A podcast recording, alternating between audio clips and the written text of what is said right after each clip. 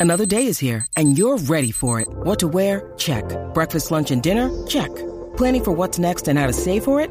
That's where Bank of America can help. For your financial to-dos, Bank of America has experts ready to help get you closer to your goals. Get started at one of our local financial centers or 24-7 in our mobile banking app.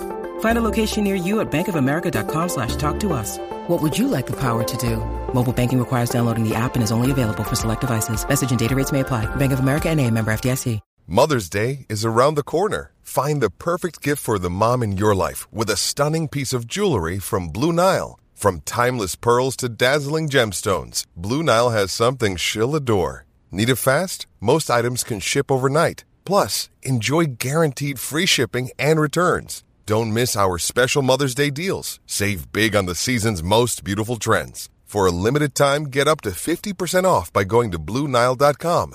That's BlueNile.com. The Factor Podcast. What is up, lacrosse fans? You're watching the 65th episode of the Lax Factor Lacrosse Podcast. This is going to be our 2019 year in review episode, and we're going to rehash all of the things that happened in the world of lacrosse uh, that we covered specifically over that time, as well as some milestones for the channel and uh, mixed with a little what's to come and all that. But first, let's get this video over 100 likes. Uh, so if you're watching, smash the like button and share this video to get the word out about the podcast, about the show, about this upcoming season, uh, college lacrosse season specifically, that we're going to cover as uh, 2020 uh, gets rolling. We're going to start covering the NLL as well. So make sure that you hit the like button if you're watching this. Make sure that you share this video and uh, just know we're about to cover hard the NLL and uh, the college lacrosse season for 2020 as soon as uh, as soon as the the the calendar flips. If you want to support us uh, beyond that, you can go to laxfactor.com, get yourself some swag, t-shirts, hats, mugs, all sorts of other stuff. Also, if you comment down below, you will get entered to win a over the course of all these videos uh, for this episode. We'll put this episode out in over two YouTube videos. Comment down below, and you'll be entered to win a pair of these um, Rampage lacrosse shorts peacock pattern. They're pretty crazy. These are big. So uh, I think these here are XLs and they're really almost size like double XLs, but you get those um, if you comment down below anything that's thoughtful. And then also, if you go to SergioSalcido48.com, buy your kid, or if you are a kid, hit up your parent to have them buy it for you. Buy number 48's Train My Way online training program where Sergio himself will put your kid through a series of drills he uses to fine tune his own game, both in season and during the off season. So, two ways go to laxfactor.com, get your swag. You can support us that way, or you can go to Sergio Salcido 48 uh, com and allow number 48 to help motivate and educate you or your kid as a player. So, without further ado, let's get into our first segment of uh, this podcast, which is going to be predictions. We're going to talk about uh, the predictions that I made, and I'm kind of a, I guess you would call me a hot take kind of guy here. So I made some bold predictions that didn't pan out, and then I made some general predictions that did. Um, so one of them was I was hyping Yale up all year. A lot of people had uh, were starting to write Yale off as maybe you know you lose your Tewaaraton winner um, in Ben Reeves, and maybe they weren't going to have quite as quality of a a 2019 as they did in 2018 when they won the national title, and Reeves was a Tewaaraton winner. And I had been predicting all preseason and into the beginning of the season that we were going to see big things from Yale uh, with the addition of TD Ierlan and then just the offensive unit, the defensive unit that they had coming back. I I had predicted that Yale was going to very possibly uh, end up in the finals. I, I, had predicted they were going to make the the um, semis, make the final four, but that they would probably end up in the finals. They did, so I got that one right. That's not that's not a real hot take though. There were people who thought Yale was going to be that good, and there were people who knew they were just going to be a solid team. But I did specifically predict that Yale would end up in the finals. Boom, nailed it. Uh, because I'm a homer, I had also predicted that Syracuse would end up in the area of nine or 10 wins as I went through their schedule. And Syracuse, I think, in the regular season, uh, maybe d- uh, during the course of the whole season, they ended the season with nine wins. So I nailed that in episode three of the podcast. I predicted that UVA would return to glory and make the final four, although I did not mention them as one of my winners um, to win it all. I didn't I didn't say they were going to win it all outside of just that they had as good of a chance as any to make the final four and compete come Memorial Day weekend. So I kind of nailed that. Um, I predicted Yale, UVA, Duke, Cornell, Loyola, and Maryland would all share time in the top five. That ended up being true. Not too difficult because some of them started there, but uh, they all kind of hopped in and out of that area. I predicted Cuse and Hopkins would end up in the top 10 uh, no matter what happened throughout the season, and that ended up being true. Hopkins ended up there. I think they might have ended up outside of it by the end. Uh, I can't remember. Now, I did get a bunch of things s- just uh, stupid um, wrong. Oh, and then as I go into player stuff, one of the things I got, um, I yeah, no, we won't go into that because that's actually technically something I got wrong. So things that I got wrong, and I got these things um, badly wrong. I predicted Cornell was going to win it all. You know, as my hot take, and I said, you know, in the beginning of the year, I said it's way too early to predict this, but I'm going to predict that Cornell is going to win it all. And I thought they were going to be a dark horse, and I was really wrong. And I had kind of based that off Cornell finished 2018 really strong, beating Yale in the Ivy tournament. Um, uh, just just had a really good 2019 um, season, making the NCAA tournament. I thought Jeff Teat was going to break out and have a monster year. I thought they had the tools in place, and I thought they were going to play solid enough team defense that I legitimately thought they were uh, a cont- uh, going to end up being a contender. I thought they were a legit Final Four contender, and if they could just get to the finals, they were exciting enough uh, that they could win it all. And that didn't even come close uh, to happening. As uh, what they finished third or fourth in the Ivy. Um, I predicted Teat would be the player of the year and win the Tewaaraton and that didn't happen. I did predict Spencer would be right behind him uh, and that he'd win Attackman of the Year. It ended up being Spencer uh, won the Tewaaraton, and I think it was uh, Ament won Attackman, uh, the Attackman of the Year award or the equivalent.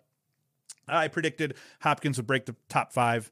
Didn't happen because they got beat up by Loyola right at the beginning of the year, and they never really rebounded. I predicted in this one, I, w- I was super thinking that this was going to be right. I had predicted that Kobe Kanice would end up being the goalie of the year. I got that wrong. He had a down year.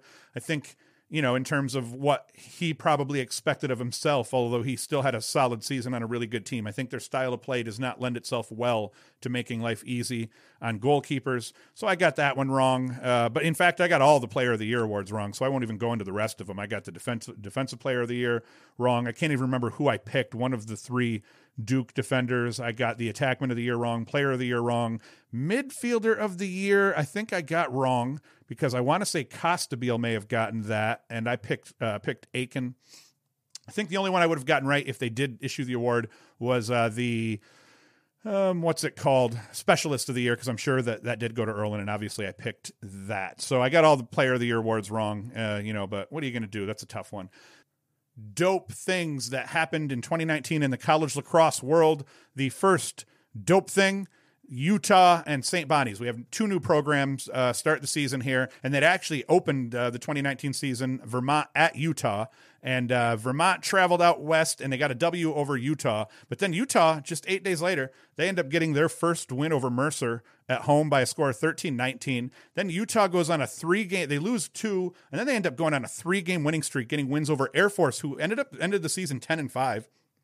They get a win over Furman and Bellarmine, and they finish the season with a win over Detroit Mercy, setting the bar high uh, for first year programs by, by finishing the season five and ten. And they played a tough schedule too because they ended up playing Duke, Denver, UMass, who had a really good season last year, and UVA. So that was pretty awesome. It's it's it's always good, and we're going to have some new teams join uh, uh, Division One this upcoming season as well. So that's always a good thing to see is just see the sport grow at that level, but more importantly to see uh, what these new teams can do, especially out west like that. That was they had an impressive season for a first year team, and I and I haven't I don't remember being anyone being this excited. You know, we had Cleveland State pop up, we have um, Detroit Mercy pop up. You get high points and things like that. I don't remember there being more hype for a new team popping up than what Utah had going for them. That may be tied to the coaching staff and everything, but either way, Utah, they had a great season, first year program. That was awesome.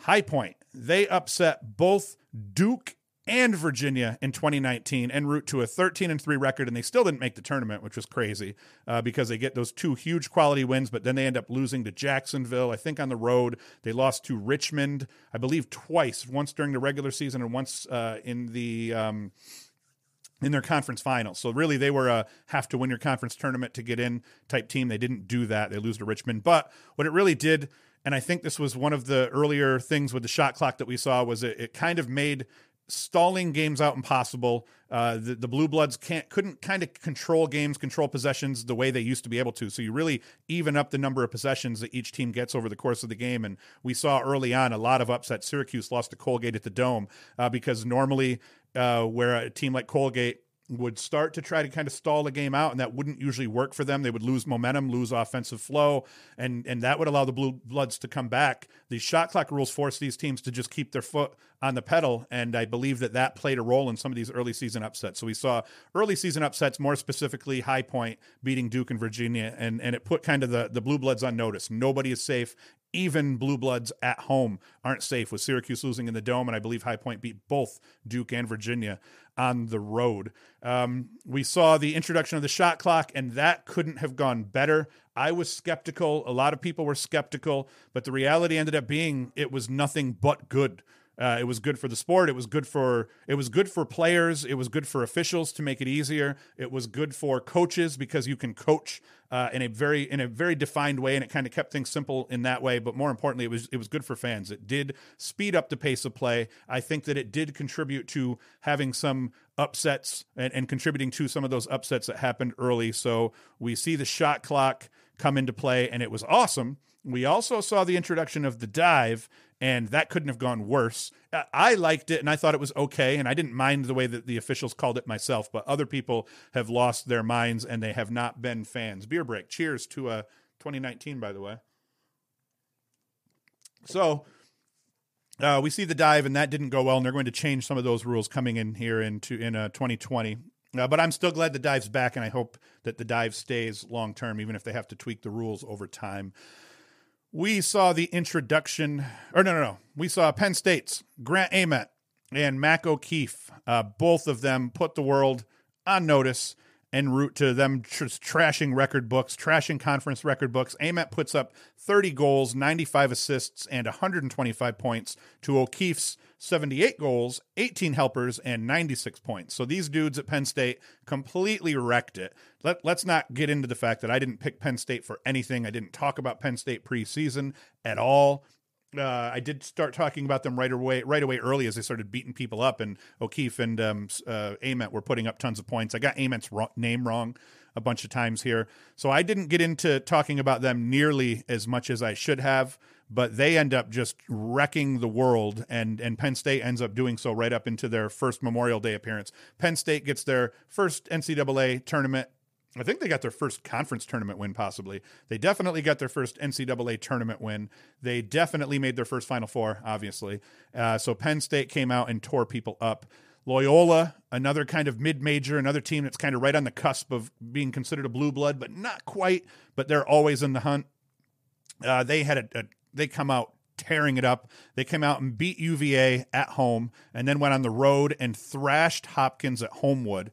And Pat Spencer, more specifically, thrashed everybody. Spencer comes out doing his Are We Not Entertained um, uh, celebration uh, in that Hopkins game. So Spencer comes out with Loyola and proves that they're a contender. And they ended up contending. They make the, the uh, quarterfinals uh, before losing in the tournament. Spencer, he comes out and played the entire 2019 season like a damn caged animal, and he puts up 114 points on 49 goals, 65 helpers. But the way he did it was incredible. He beat people up, he bullied people. To me, he proved, and obviously to the Tewaaraton voters, he proved that he was unequivocally the best player in the country, despite all the crap that Ament did throughout the season. So that was huge, but he was one of the it was one of the most dominant offensive performances and kind of team leader based performances that I've ever seen because teams did everything they could to try to stop him. They just couldn't.